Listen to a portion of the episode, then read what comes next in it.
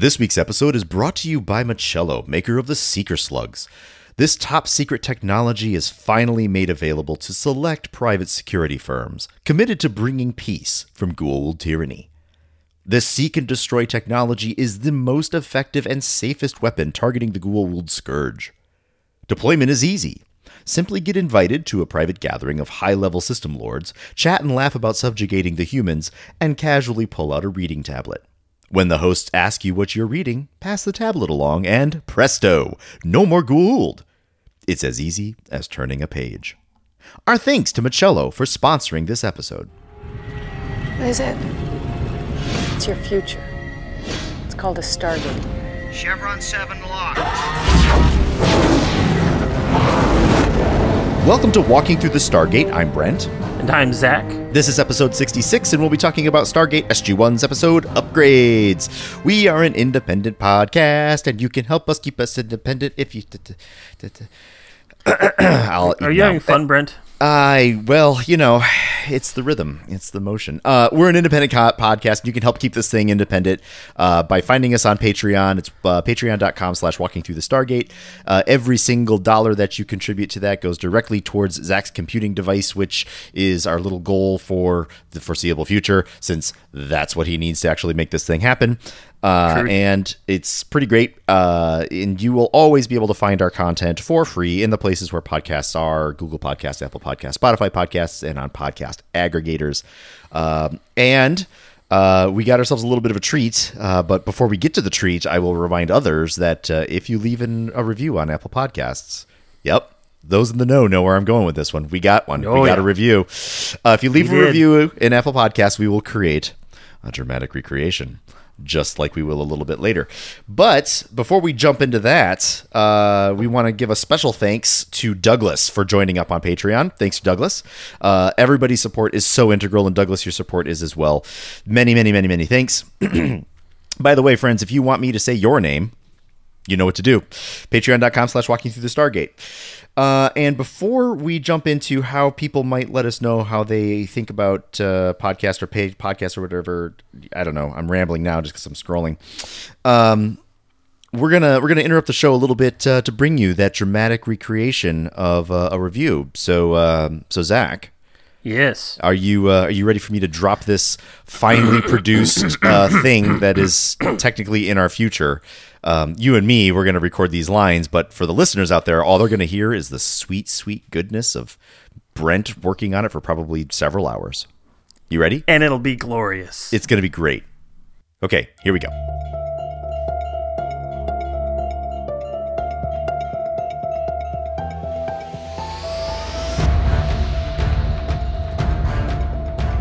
Okay, now we're talking.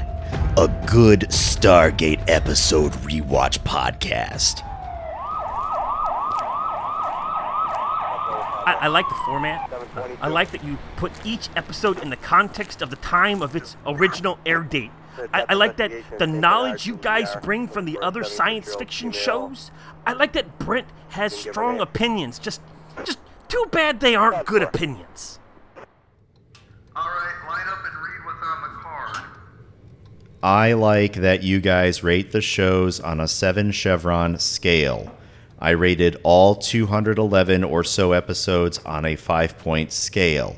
I can't wait to see how our ratings compare. I am only a couple episodes in, but I will catch up quickly.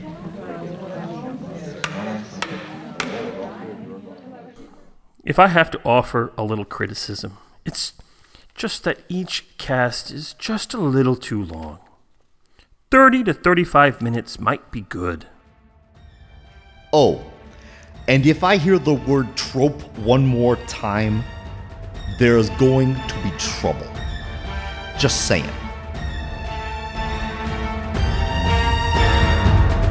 So, so Zach. So Brent. Yeah. Uh, so a person just listened to that and they said to themselves, I have heard the single greatest radio-ish, drama-ish thing I have ever heard in my entire life. I have to let them know. I have to let them know just how amazing this experience was. How how might they do that, Zach? Well, you have several options right there, Brent. Uh, one option is that you could email us at walking through the stargate at gmail dot com. That is W A L K I N G T H R U G H T H E S T R G A T E at gmail dot com. Yep, or, make sure you get that. Or you could follow us on Twitter at Stargate Walking and talk to us there and share how amazing this radio drama has changed your life. Yeah. And if you're a little bit scared of Twitter, which I can understand that, it's it's Twitter for those uh, those people, you could go to Facebook, because Facebook is way, way safer. You know, it's for those grandparents out there who are looking for, for pictures of cats and dogs and grandchildren. You could go to Facebook and find our Walking Through the Stargate Facebook page or the Facebook group and share your life-altering experiences of this podcast there. Yeah. Yep. Yes. You could totally do those things. That's where we are. Facebook Facebook is the safe place. That's terrible. Oh my gosh, that's fantastic. Oh, oh. Uh, Brent, one thing we, we neglected to share um, up at the top when we were talking about Patreon. Of course, you can also go to Patreon, uh, patreon dot com walking, slash walking through the Stargate. Uh, you can share your thoughts there as well. That's another place that you can reach out to oh, us. Oh yeah, that's true. Um, but we also... Uh, we have sponsors from various places. We say thank you very much to Marcello for sponsoring oh, that's right. this episode here. Yes. Uh, we also have a brand new form, which is on our Facebook page. Yeah. Uh, I think I pinned it to the top of our Facebook page. It should be there. Uh, tell me if I got it wrong, and then we'll get it fixed. um, but there should be a Google Forms there that you, yes, you, dear listener, can share your and suggest your options for who would be a good sponsor for our show. Uh, just go up there, click on that link, and uh, type in your idea there. Um, you know, make it in, in universe, make it no spoilers, preferably, uh, and uh, yeah. have fun with that.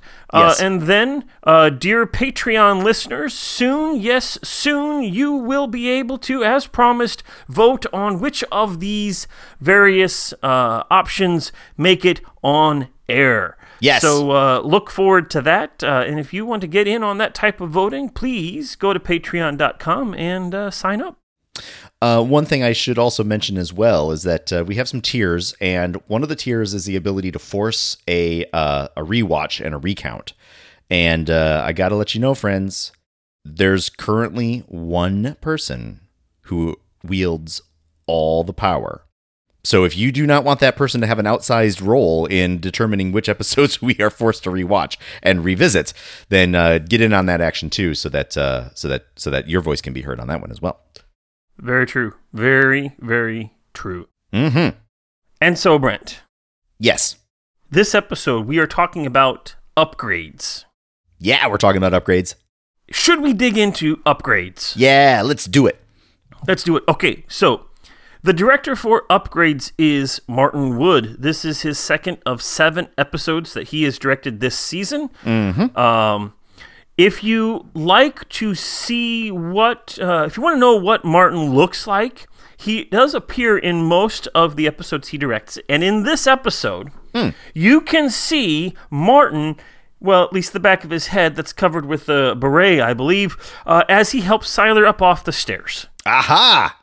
So yeah, gotcha. uh, that, that uh, one of those guys there is uh, actually uh, our director, Martin Wood. Very good. The teleplay for Upgrades is by David Rich, at mm-hmm. least technically, officially. This is uh, his only episode of S G one, um, according to Joseph Mallozzi. Uh, while David Rich wrote the first draft of the script, the episode was completely rewritten, like a page one rewrite, by Robert C. Cooper. However, due to Writers Guild rule, rules, whoever writes the first draft gets full credit for the episode, which is why gotcha. David gets full credit. Huh. Uh, Brad Wright adds to that that uh, the script that David wrote was basically unproducible. Like, everything was way over the top and just way bigger than than what they could do on a T V show. And so uh, Robert had to go in there and uh, uh, dwindle, dwindle it down, whittle it down for. Thank you for here. anticipating my question.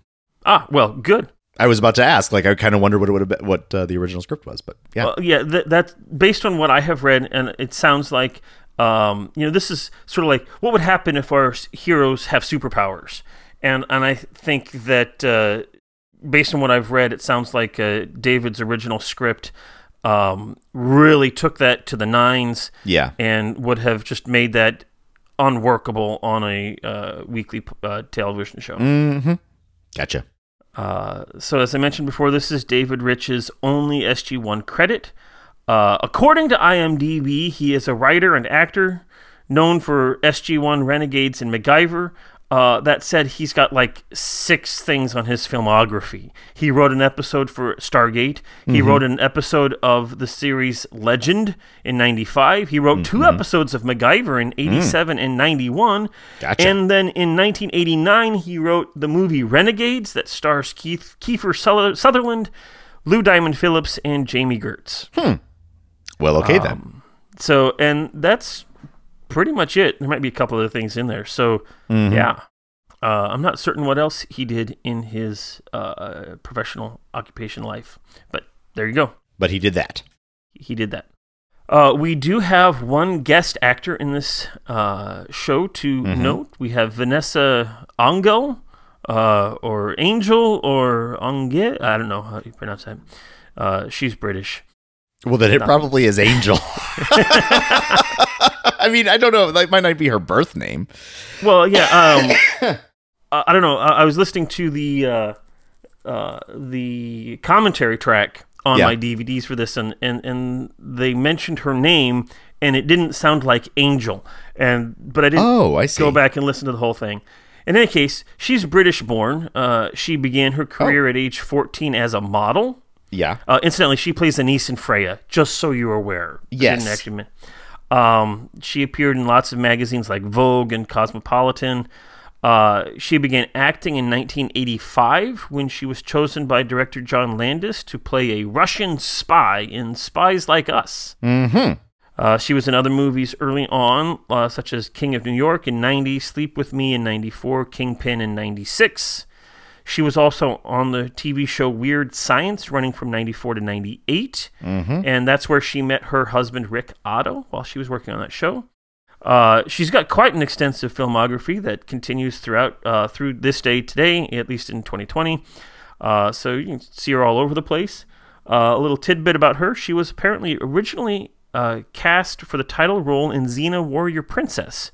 However, due to an illness, she was not able to fly down to New Zealand to start work on the role, and so they had to find a replacement quickly who lived in New Zealand, and therefore Lucy Lawless was selected for that. Aha.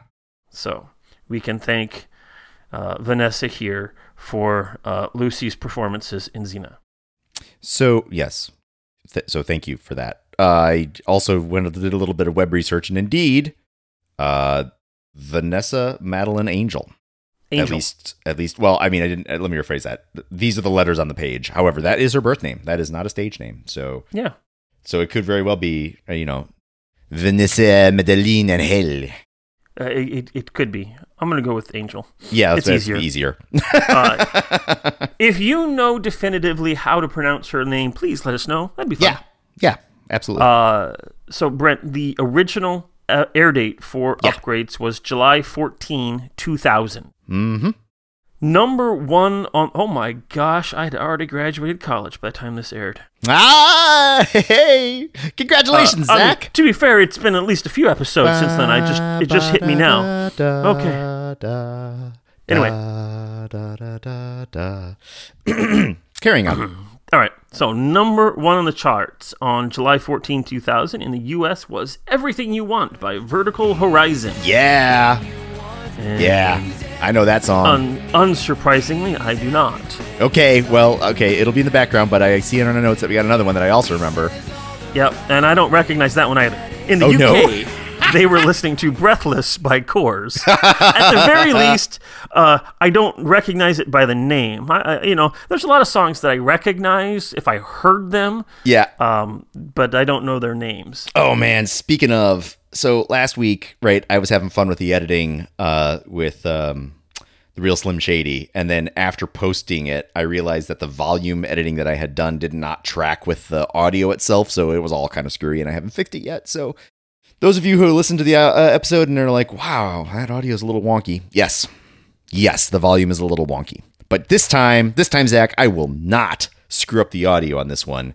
So uh, I'm gonna, I'm gonna, since I know what the song is, uh, I'm not gonna okay. tell you anything about it, but I'm gonna let you read through the box office in a style that you think will correlate to "Breathless" by the Coors. Okay, here we go. go.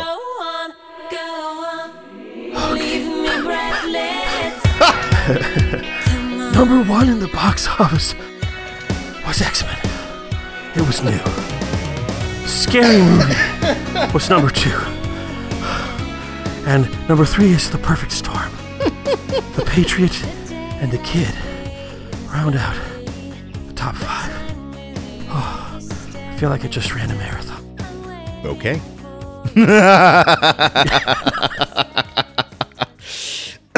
You'll have to find out. I will. Oh, that's uh, fun. Good times. I, I'm now feeling a little bit lightheaded. Oh, I imagine. Yeah, there was there was there was a, there was a, there was a good amount of acting that you just did there just now. Yeah, involving uh, a, the the expulsion of air out of your lungs. I imagine that you're In, lightheaded. Indeed, indeed. Okay, so like I said, this episode aired on July fourteenth in two thousand. Mm-hmm. So what was happening around this time? On the tenth, just a couple of days before this episode aired, Coldplay releases their debut album, Parachutes. Mm-hmm. Uh, on July fifteenth, one day after this episode airs, uh, the world record rugby attendance of one hundred eight thousand eight hundred seventy-four people see New Zealand beat Australia thirty-nine to thirty-five mm. in Tri-Nations match at Stadium Australia, Sydney. Uh, hmm. Yep. There you go. Sports ball. Sports ball. And I know very little about rugby. Um, it's well, like, apparently, apparently, Zach. Yeah. Just reading your notes here. Five tries each with Andrew Mc, uh, Mehrtens. Andrew Mehrtens goal kicking goal kicking for six, make, making the difference, apparently. Apparently. Uh, Many of those words I kind of sort of know. I, I sorta. You know, I recognize all of those words. That oh, each of those I think words I get it. Makes sense. Yeah, like basically what they said is, you know, so I'll, I'll translate it into football, I think. Five touchdowns each with Andrew Mehrtens' uh, field goals for six points, making the difference. Sure, sure.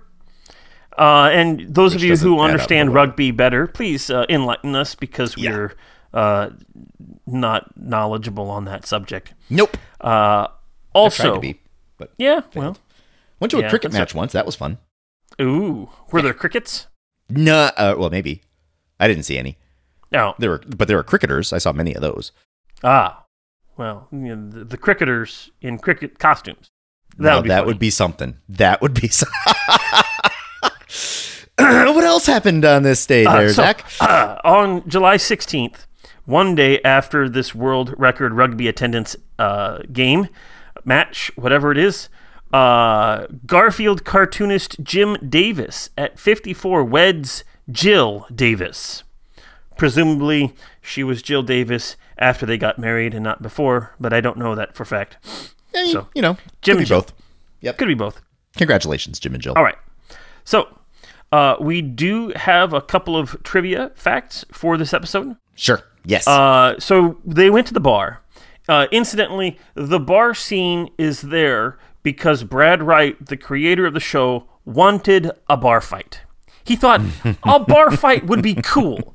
Give me a bar fight. And Robert's like, uh, okay. Give me so, a bar fight. Okay. So there you go. Uh, uh-huh. Now, while they were at the bar, Amanda Tapping...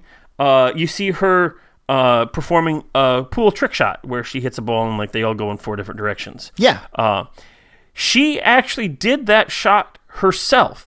Um, apparently, they, they had like a stunt double who would, would be prepared to do that for her, but they didn't gotcha. need to. Yeah, yeah, yeah. Um, and and uh, Martin Wood, the director, bet her during the rehearsals, I bet you one hundred dollars you can't do it. She's like, okay, and she sinks it. And then ah, for the ah. actual shot, uh, he's like, I bet you another one hundred dollars that you won't sink this. And she goes, boom, and sinks them again for the actual shot. That's all Amanda Tapping, and she's now two hundred dollars to- richer. So that right there alone might warrant a rewatch on my part, just to see her reaction after she sinks it, right? On camera, right? right? Like, you know, I mean, I, I do recall that she did have a bit of a smug look on her face as money was being plopped out on the side, but like she probably was keeping it together in a pretty meaningful way, yeah. having just very yep. pridefully took it. But then on the other hand, I mean, I guess I didn't really, I it didn't click. Boy, I was kind of, all right, a little bit of a spoiler. I was kind of into this episode.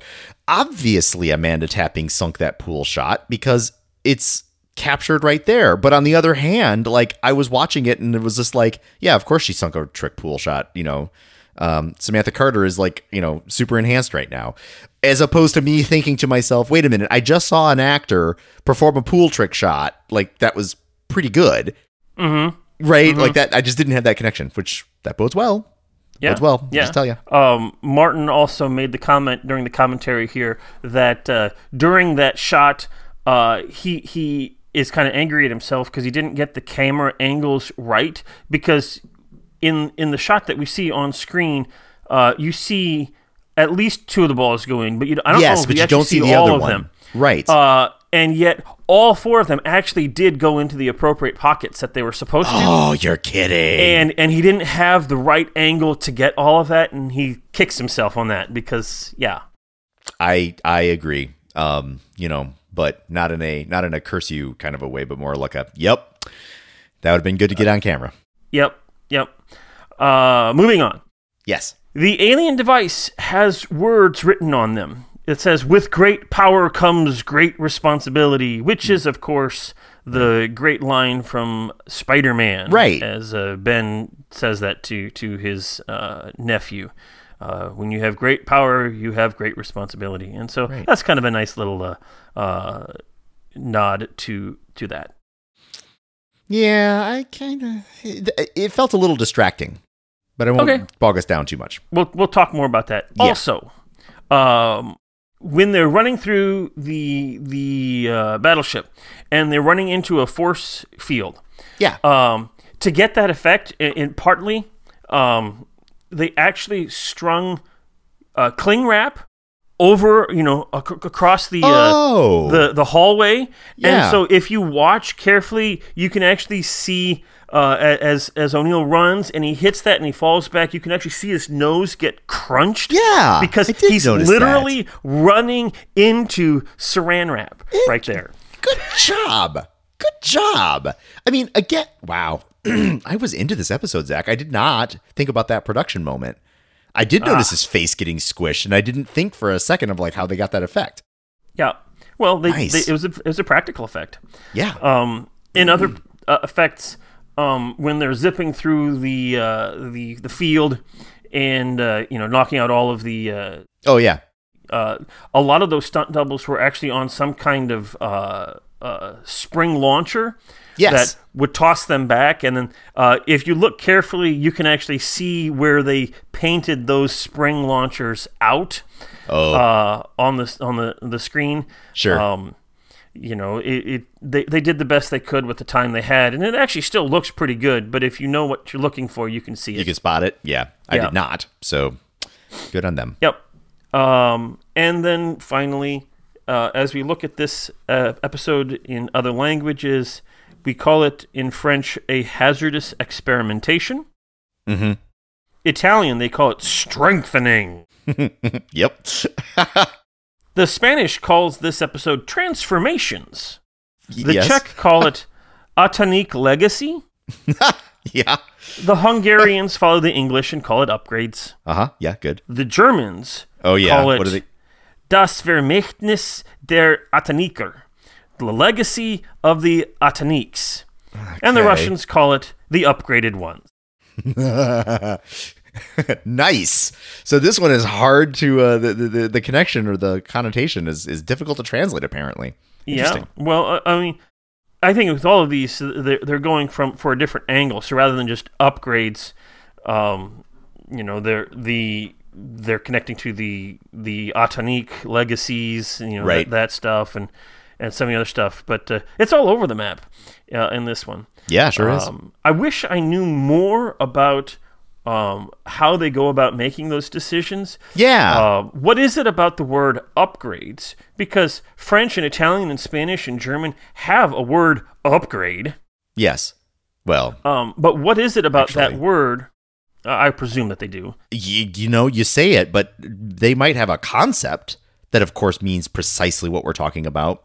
But the word upgrade might not actually be in other languages. They might have a phrase or something. Sure. You know what I mean? Like, they might have something. Well, but... and, and, and that's the question I'm getting at. Yeah, is, yeah, yeah. Is what is it about this that, that uh, causes them, the French, for instance, to say, well, we're not going to call this upgrades in French. Uh, we're going to call it hazardous experimentation. Right. Um, yeah. Which uh, gives up actually a lot more about what's happening in the episode than just simply upgrades. Um, True. So, I don't know. Yeah. Just, just a curiosity Super thing. Super interesting. Agreed. All right. Well, we are twenty-six minutes into our recording. Yeah, we're jibber-jabbering. Uh, it probably won't be quite that because, you know, you've got some editing to do in there. But uh, we have been told that thirty to thirty-five minutes is the ideal length. Okay, five minutes. Let's go. All right, here we go. The synopsis. The gate spins. The team congregates. The Tok'ra come. Okay.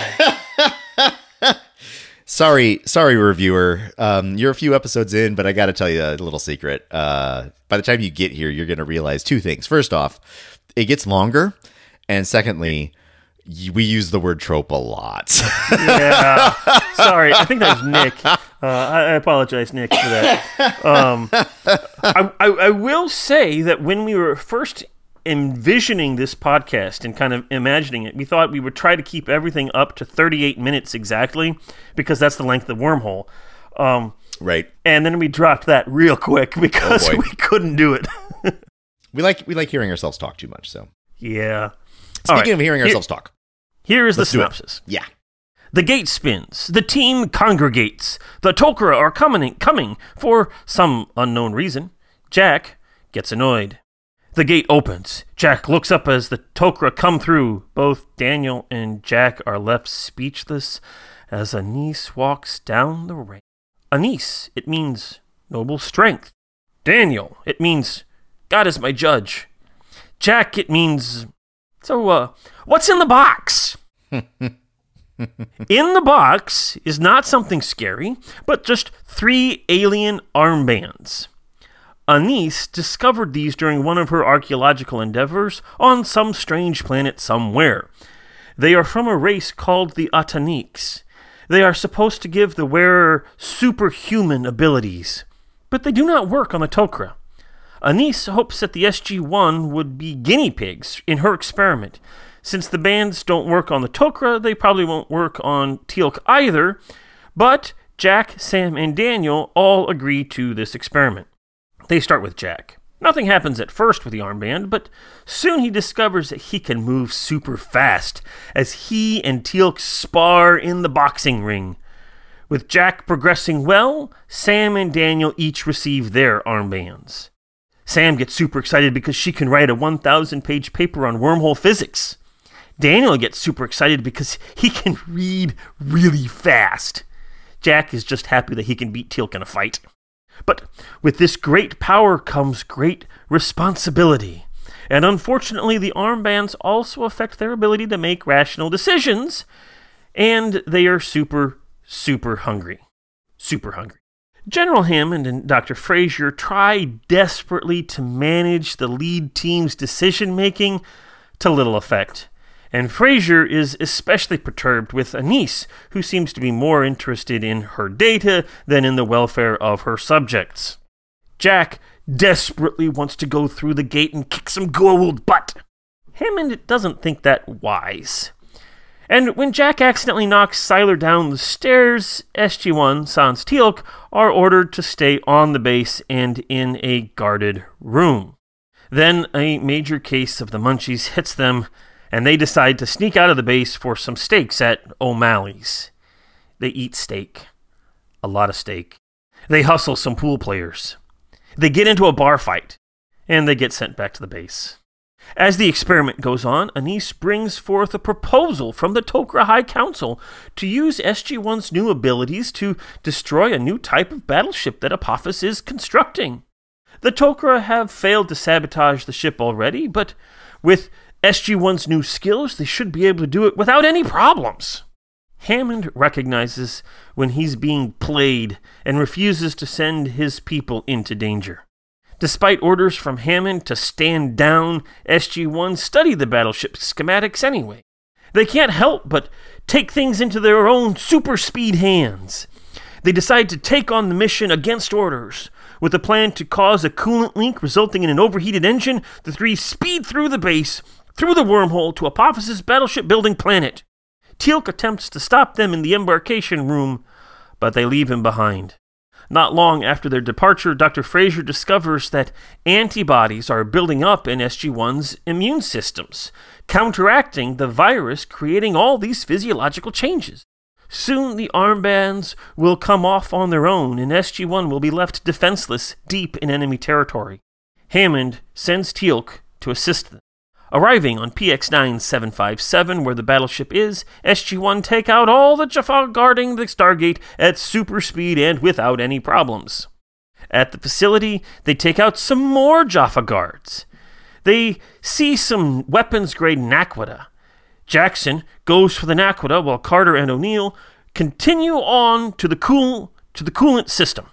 Super speed gets them through the force fields barring the way, and with a little C four and a five-minute countdown, they turn around to make their escape. The three meet back up, but Daniel seems a bit tired. He collapses as the armband releases his arm and falls off. Jack and Sam attempt to help him, but are accosted by more Jaffa troops.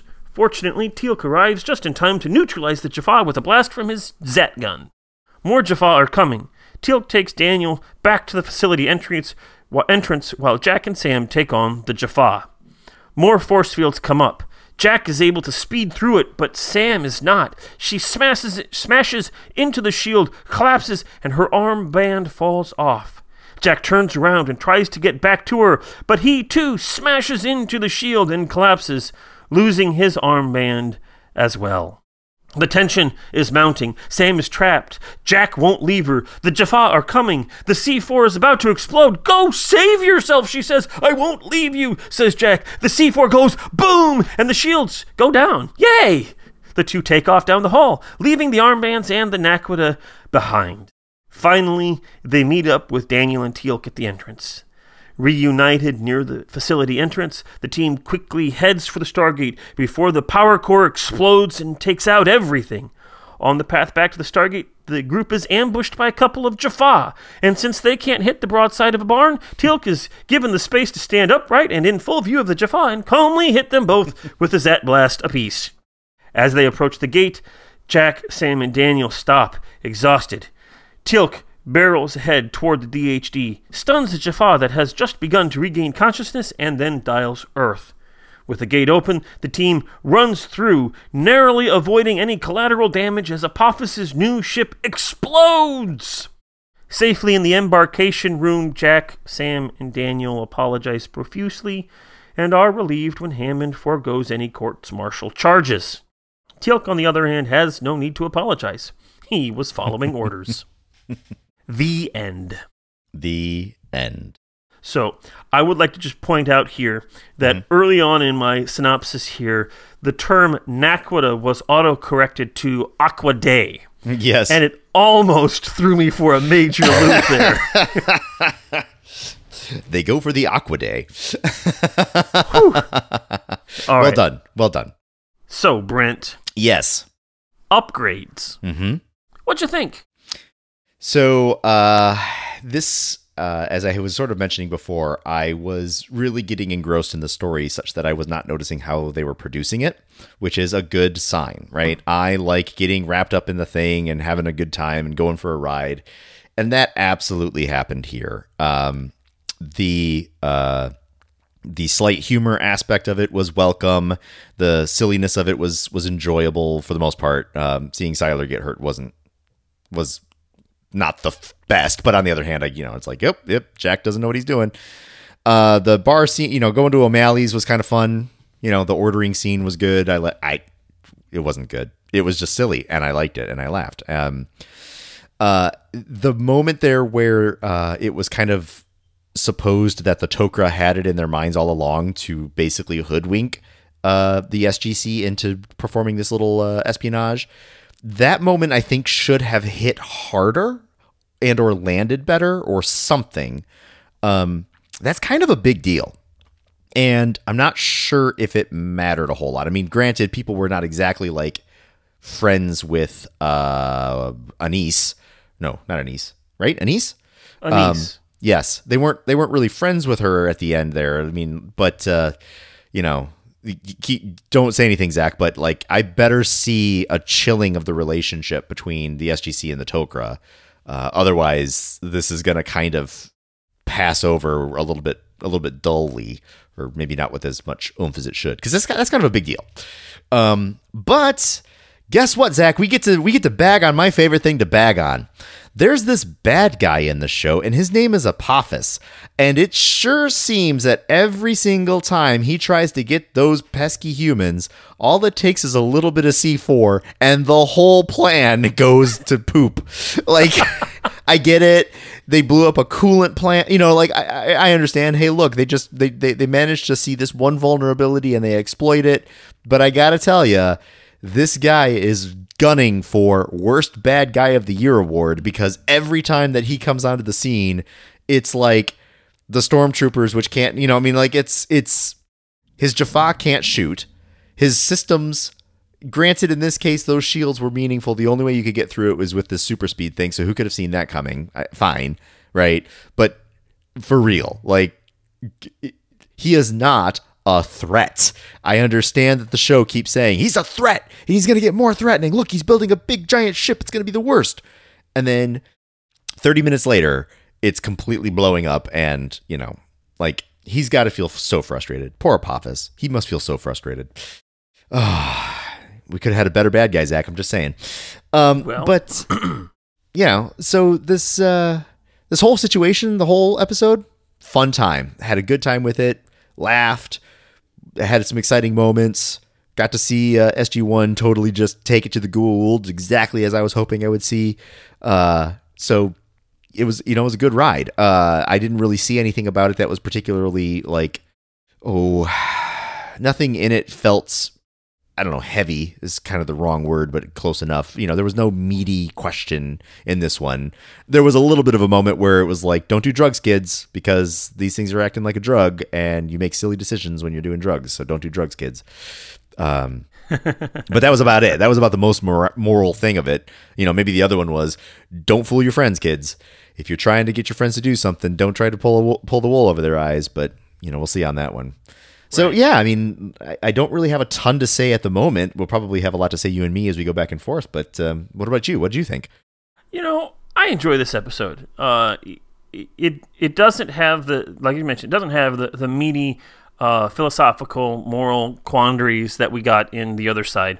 Yeah. Um, you know, but uh, it does, uh, it continues the storyline. Uh, whether you like Apophis or not, it continues uh, there. There, it, it builds upon that. Uh, he's got the technology to build uh, bigger and better and faster and awesomer ships.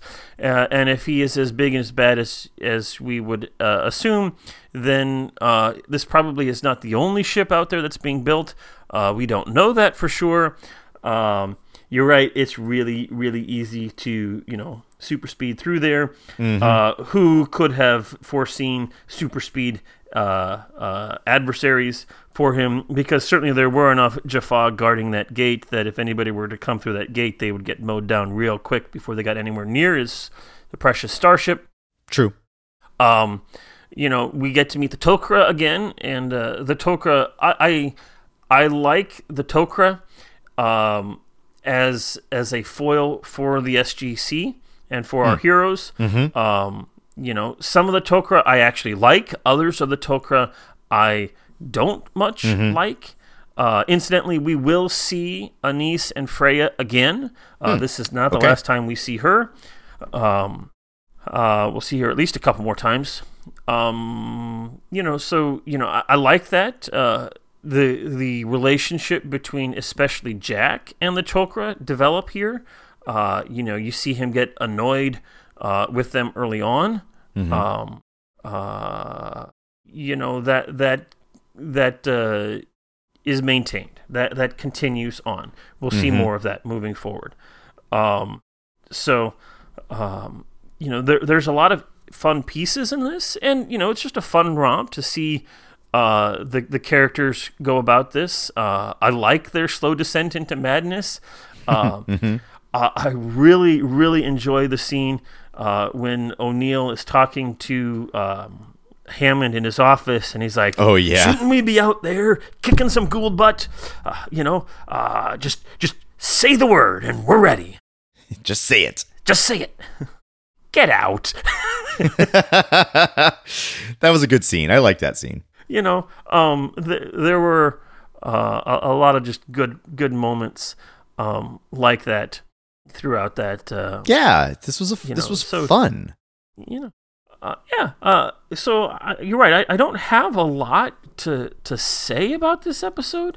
Uh, it does a lot of what we would expect. Uh, what I was hoping would hope for an episode here. It it uh, reintroduces one of our new uh, allies, one of our allies, the Tok'ra. Uh, mm-hmm. We still have a relationship with them, um, but uh, now at this episode here, we realize that wait a second, maybe the Tok'ra's plans for the humans on Earth isn't as good as uh, we would like it to be. Mm-hmm. Um, you know, maybe there is some added complexities there. That's certainly what we get from this episode here.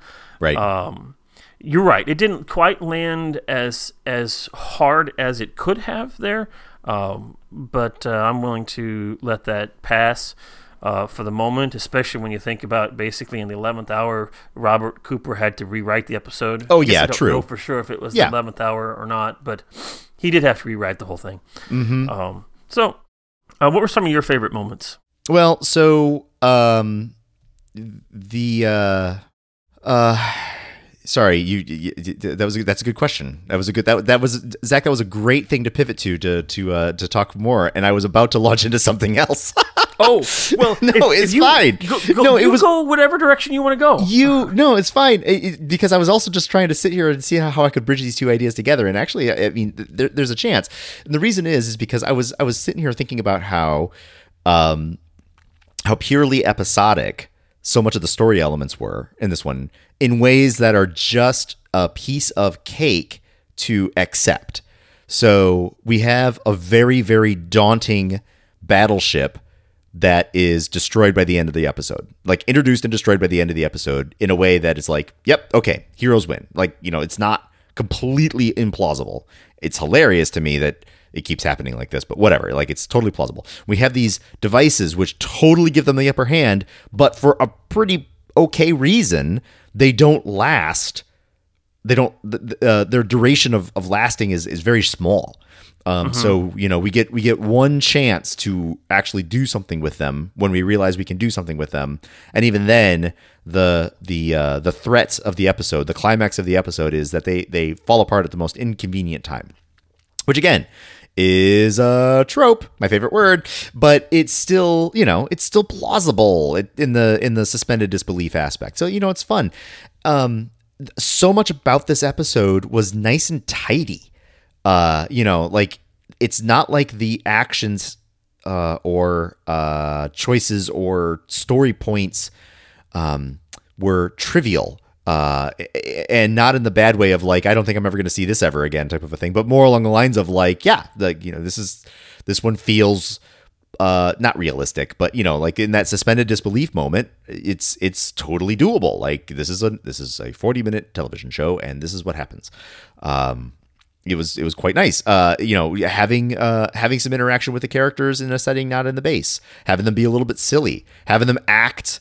Uh, you know, I'm really loving these episodes where the characters are required to, or you know, the actors are required to get the characters out of their normal mold a little bit, mm-hmm, or mm-hmm. in an exaggerated aspect of their mold a little bit. Uh, one thing that was crossing my mind earlier was that. Um, uh, We haven't seen Daniel struggle with allergies recently, have we? Like, um, basically not at all since yeah. the very beginning. Yeah, yeah, you're yeah. I mean, I was just right. kind of yeah. I was just thinking to myself about how like these things, like uh, I think that Fraser was saying that uh, that th- that they need sort of a virus interface in order for this enhanced metabolism aspect to take place. And it just got me thinking about immune systems, which made me think of Daniel Jackson's hyperactive immune system, right? When he collapses first, my first thought was, right, his immune system is kind of over the top because of his aller. Wait a minute. I haven't seen him sneeze into a Kleenex in a long time. so, uh, but to your original question of like, what were my more favorite moments? Um, I, hard to say, uh, you know, like the thing, Um, this episode feels like one of those episodes which I might kind of struggle to remember details of later. But on the other hand, if I see it like playing or, or, you know, if we pull it up or, you know, if I see a clip from it, I'll be like, right, this episode, the bar scene was great. Um, or, you know, like, you know, it was so much fun to watch them zip through like fourteen Goa'uld while they were just sitting there, like, you know, with their fingers up their noses. Uh, you know, there's parts about it that are, that are just delightful. Uh, and, you know, and I had a good time with it. Uh, was there any one part that was particularly good? The scene in, you know, between uh, uh, Jack O'Neill and George Hammond in the office where he exit where, where, you know, where O'Neill kicks the corner and breaks the wall. And, you know, you just say the word and we'll go, just say it. Did you, say, did you say it yet? We could just say, if you say it, we're gone. You know, you know, that, that, that hyperactivity was fun.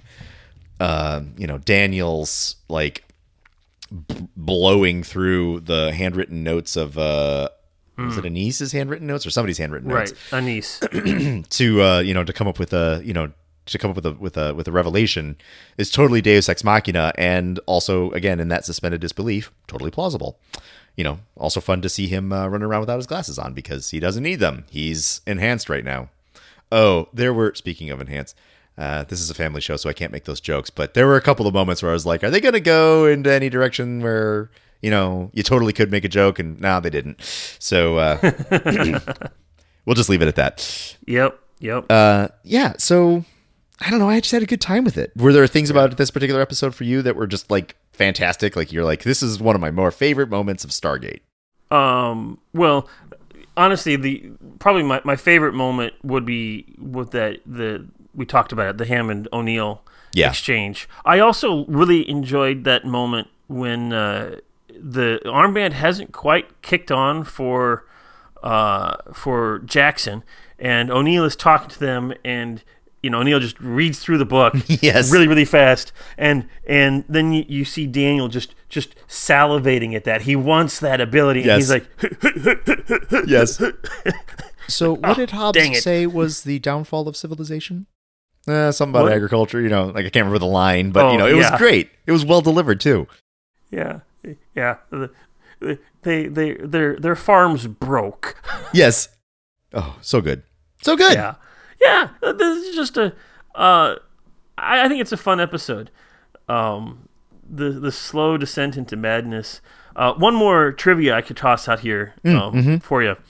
Uh, the armbands cost like a thousand dollars a piece to make because they have all these really? working parts and and, oh. and, and uh, I don't know if it was that. It, it was a lot. It was a lot. Gotcha. And uh, they never worked quite right. They couldn't get them to stay on the actors very well. Um, they they kept falling off, and, and and you know, so the actors would have to like hold them on at sure. times, while while you know while staring at them in awe. Wow, this yep. thing's amazing. Yeah, little television yep. magic there for you. Yep, they did a good job with it. This show is really gelling. Like it, it's it's now, you know, we're getting to a spot where I can watch the actors portray the characters in a way that's a little bit different or a little bit enhanced, and the joke plays on itself, right? Or the enjoyment plays on itself. It's uh, we're getting that uh, we're getting that recursive uh, that that recursive understanding situation that happens in television shows where you're able to tell a story in a way and have the actors act it out in a way that if a person is watching it from the start is going to be uh, per- like exponentially more enjoyable than if somebody's just coming in cold.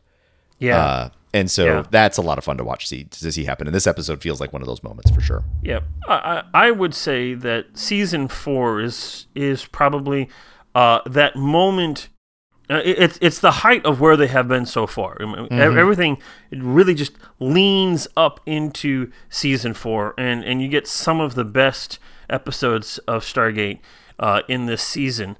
Um, and I would say, uh, I don't know how exactly I would uh, uh, demarc the the, uh, the future seasons and where they go up and down, uh, but this is one of those high spots in the whole good. series. Yeah, uh, awesome. So we're getting we're getting some good episodes here, and just great storytelling, and, and the cast has gelled and they fit together, and and uh, yeah, this is good.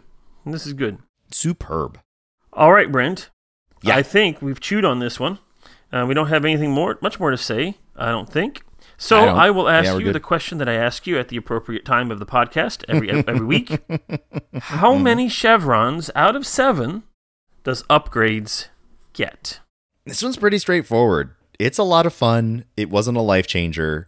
It did not, importantly, it did not reach into that level of just pure maddening or no madness that I tend to get into where I where I watch something and it it doesn't deserve all the chevrons, but I give it to it anyway. Uh, but um, you know, um, I'm feeling good about this one. I'm going to give it six out of seven. Uh, that pause was between a five and a six. Uh, the reason why it was even in the five zone was because, you know, I mean, it definitely is. Um, I hesitate to use the word predictable, but it, it you know, like it, it definitely followed a, a, a path that is well worn, uh, but they just did a good job with it. And so it was, it was fun to watch. It was fun to watch this version of that story. And, and I had a good time with it. Like I said, I didn't even, I, I, I completely forgot about the production of it, which to me is always a mark of a good story, at least me enjoying a story. So yeah, right. Six, six. Cool. Um, as I think about this episode, I enjoy it. Uh, I was trying to figure out what I wanted to give it, and I yeah. think that uh, you know I'm I'm also with you. I was kind of waffling between five and six, and I'm actually going to go with a five. Sure, um, because you know one of the things that really jettisons it up to you know or tosses it up to that six or, or higher level um, are those great conversations that we have as a result of this, uh, or just good point, just wonderful whatevers. Um, you know, and and this just it. It jumps up to that, that five level for me, and it just kind of sits there, and it trucks yeah. along, and it keeps going, and it doesn't dip in there. It doesn't do anything stupid to, to fall off the wagon. uh, you know, it just keeps going. Uh, nor does it also just, you know, fly off a cool ramp and land awesomely. It just keeps going. So I'm yeah. going to give this a five. Yeah. That is a All sensible right. rating. Yeah. And we do have some predictions. Yes. All right, here we go. I love predictions. So, uh, Nick on Facebook. Hey, Nick. Uh, I believe Nick is is the one who made our most recent uh, uh, review. So, thank you very much, Nick, Ooh. for that. Uh, sends a picture of of uh, a boy who does not look pleased with whatever situation is before him. So uh, uh, clearly Nick doesn't feel wonderful about this episode. Um, oh, uh, does he give us a, G- a number? Uh, he doesn't. No, it th- just, he doesn't have a number. Although, it's just a scowl. It's just kind of a scowl. It it, it, it it's actually a great GIF. You should look at it.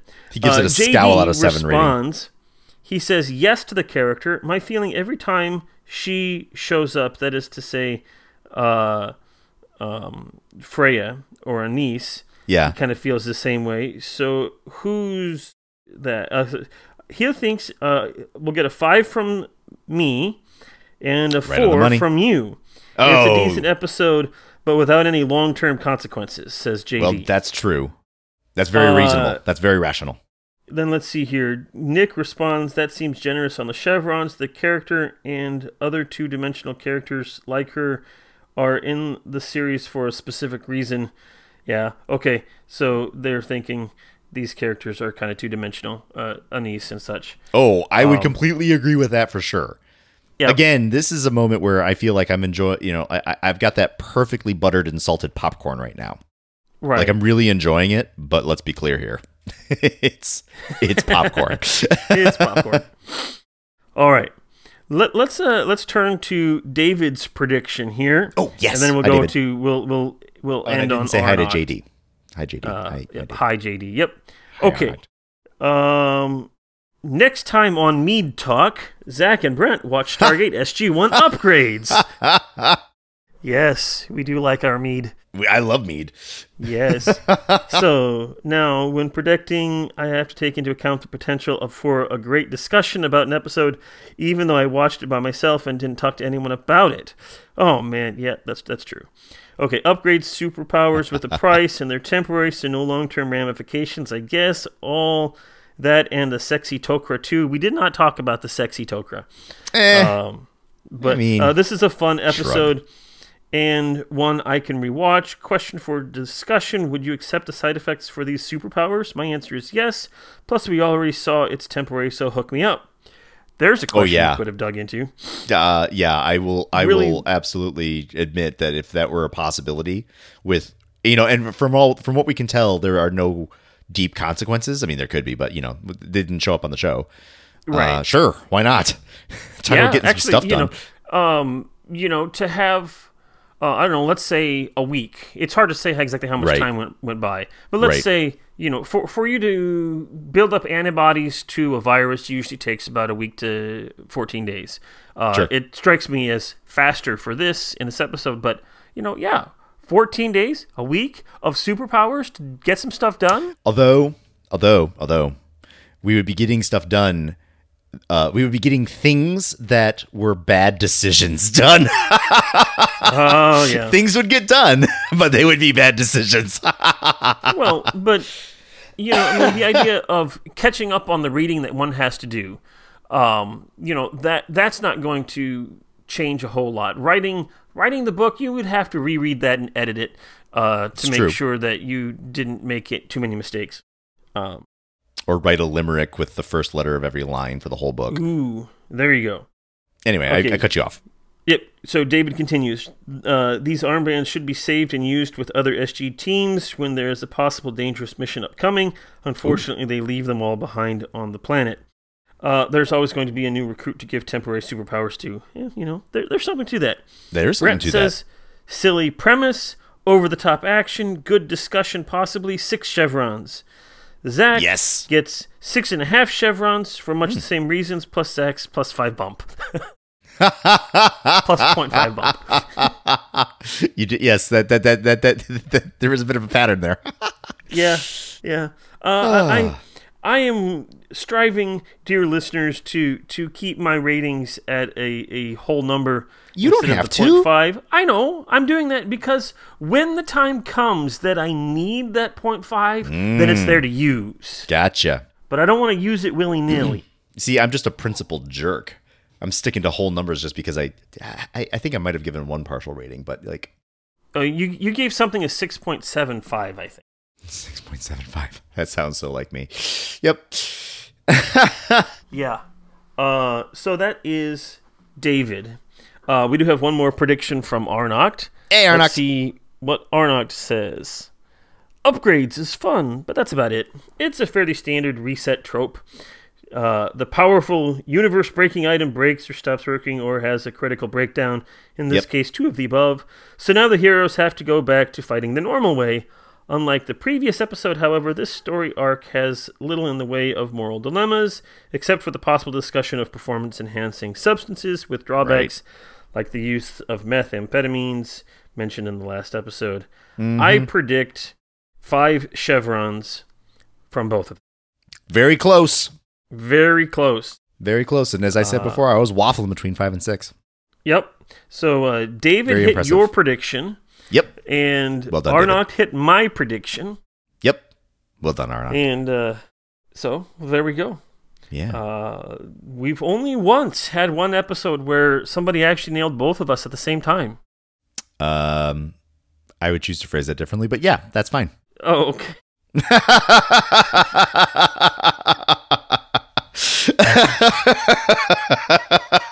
I think the phrase I'm looking for is moving on.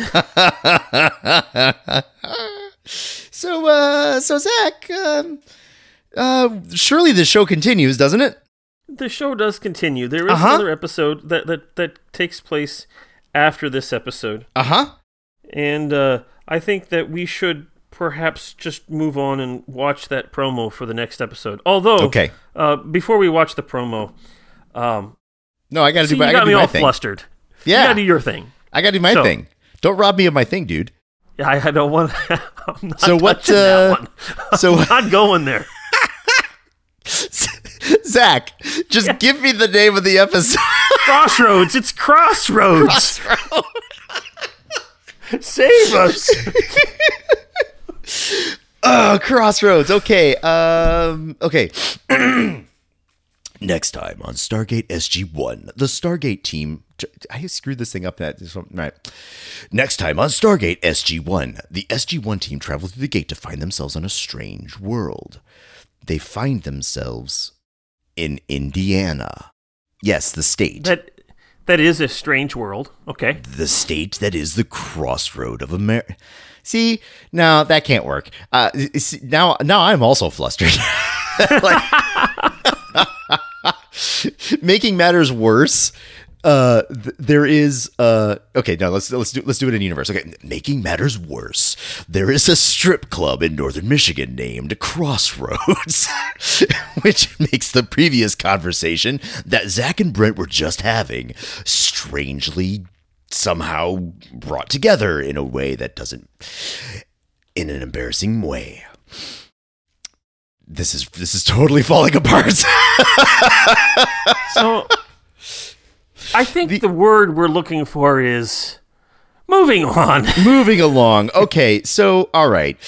What could Crossroads be about? So, it's going to be an episode where the S G one team is put uh, in a moral quandary. Let's do that.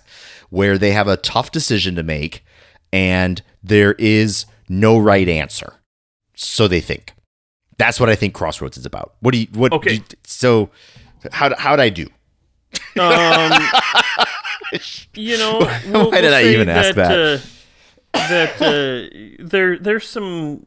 Why don't we just watch the promo and then we'll talk? Okay, that sounds like a good idea. Okay, are you ready? Yes, I am. I will hit go now. Next time on Stargate S G one.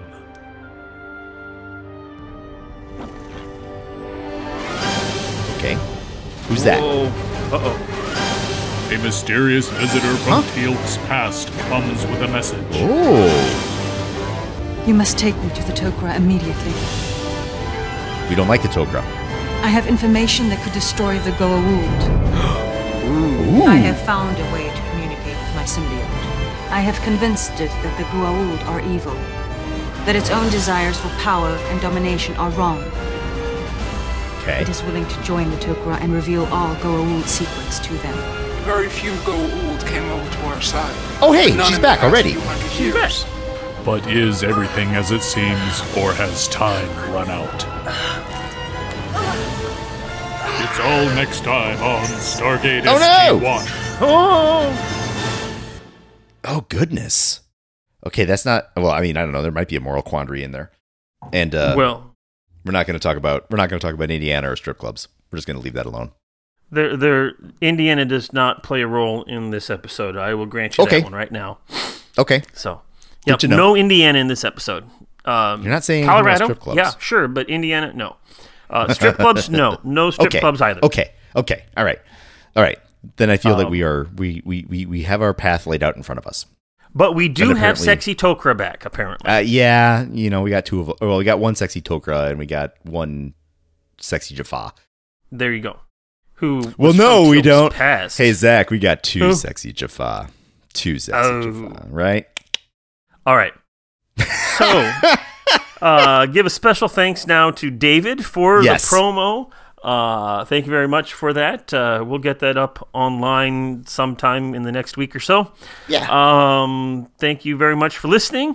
Uh, tell us what you think about this episode. Tell us where we got it right. Tell us where we got it wrong. Uh, talk and to tell us, us about how superhero that ending powers. Just uh, the uh, way we ended this episode. Just, just we just buried it. We just buried it into the ground. I'm trying. I'm trying to resurrect it.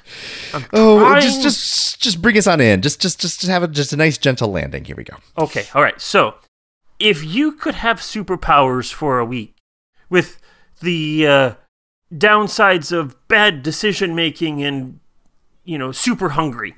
Would you take it?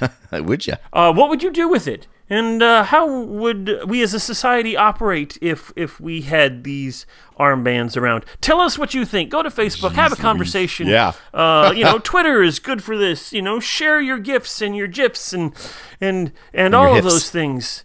And, yes. Uh, you know, your opinions and and such. Um, email us. All of those things. Yes. And until it's next time. Yes. I'm Zach. And I'm Brent. And this has been Walking Through the Stargate. See you next time. Bye. Oh, boy. Leave me breathless. Carter, dial it up. Get these people home.